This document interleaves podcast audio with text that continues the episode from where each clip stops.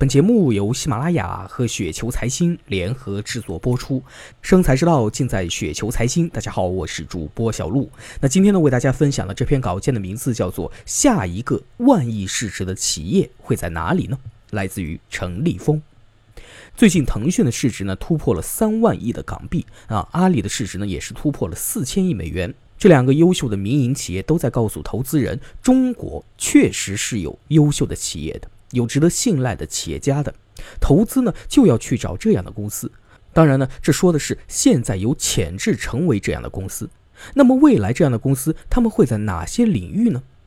第一点，毫无疑问是在民营企业中去找，这是必然的，而且是在充分竞争的领域去寻找。依靠行政力量生存的企业呢，是没有竞争力的，也是不可能持续成长的。首先就要排除所有的国有企业。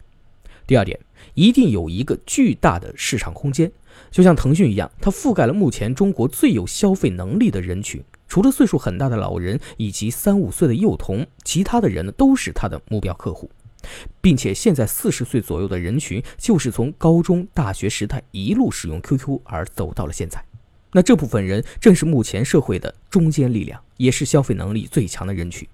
那未来的万亿市值企业也应该覆盖这样的人群，并且具有庞大的客户群，才有机会成为伟大的企业。第三点，一定是面向消费者的企业，不管是阿里还是腾讯，他们的客户呢都是广大的消费者，而不是企业。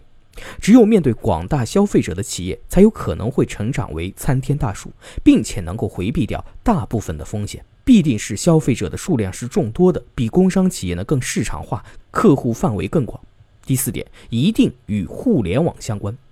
只有利用互联网，并且只有互联网企业才具备赢家能吃、一家独大的特点。也就是说，你如果做到了行业的老大，那么你将独自享有这个行业百分之七十的市场份额。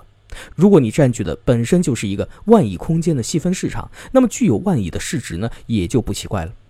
那从人的需求来看，衣食住行娱乐、购物支付，现在的购物与支付、娱乐出行等领域呢，已经被巨头们占领了。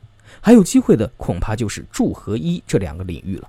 那当然呢，出行领域呢，也许还会有机会。这个机会呢，不是出行方式，而是产品的升级，比如新能源汽车和自动驾驶，这也是一个巨大的市场。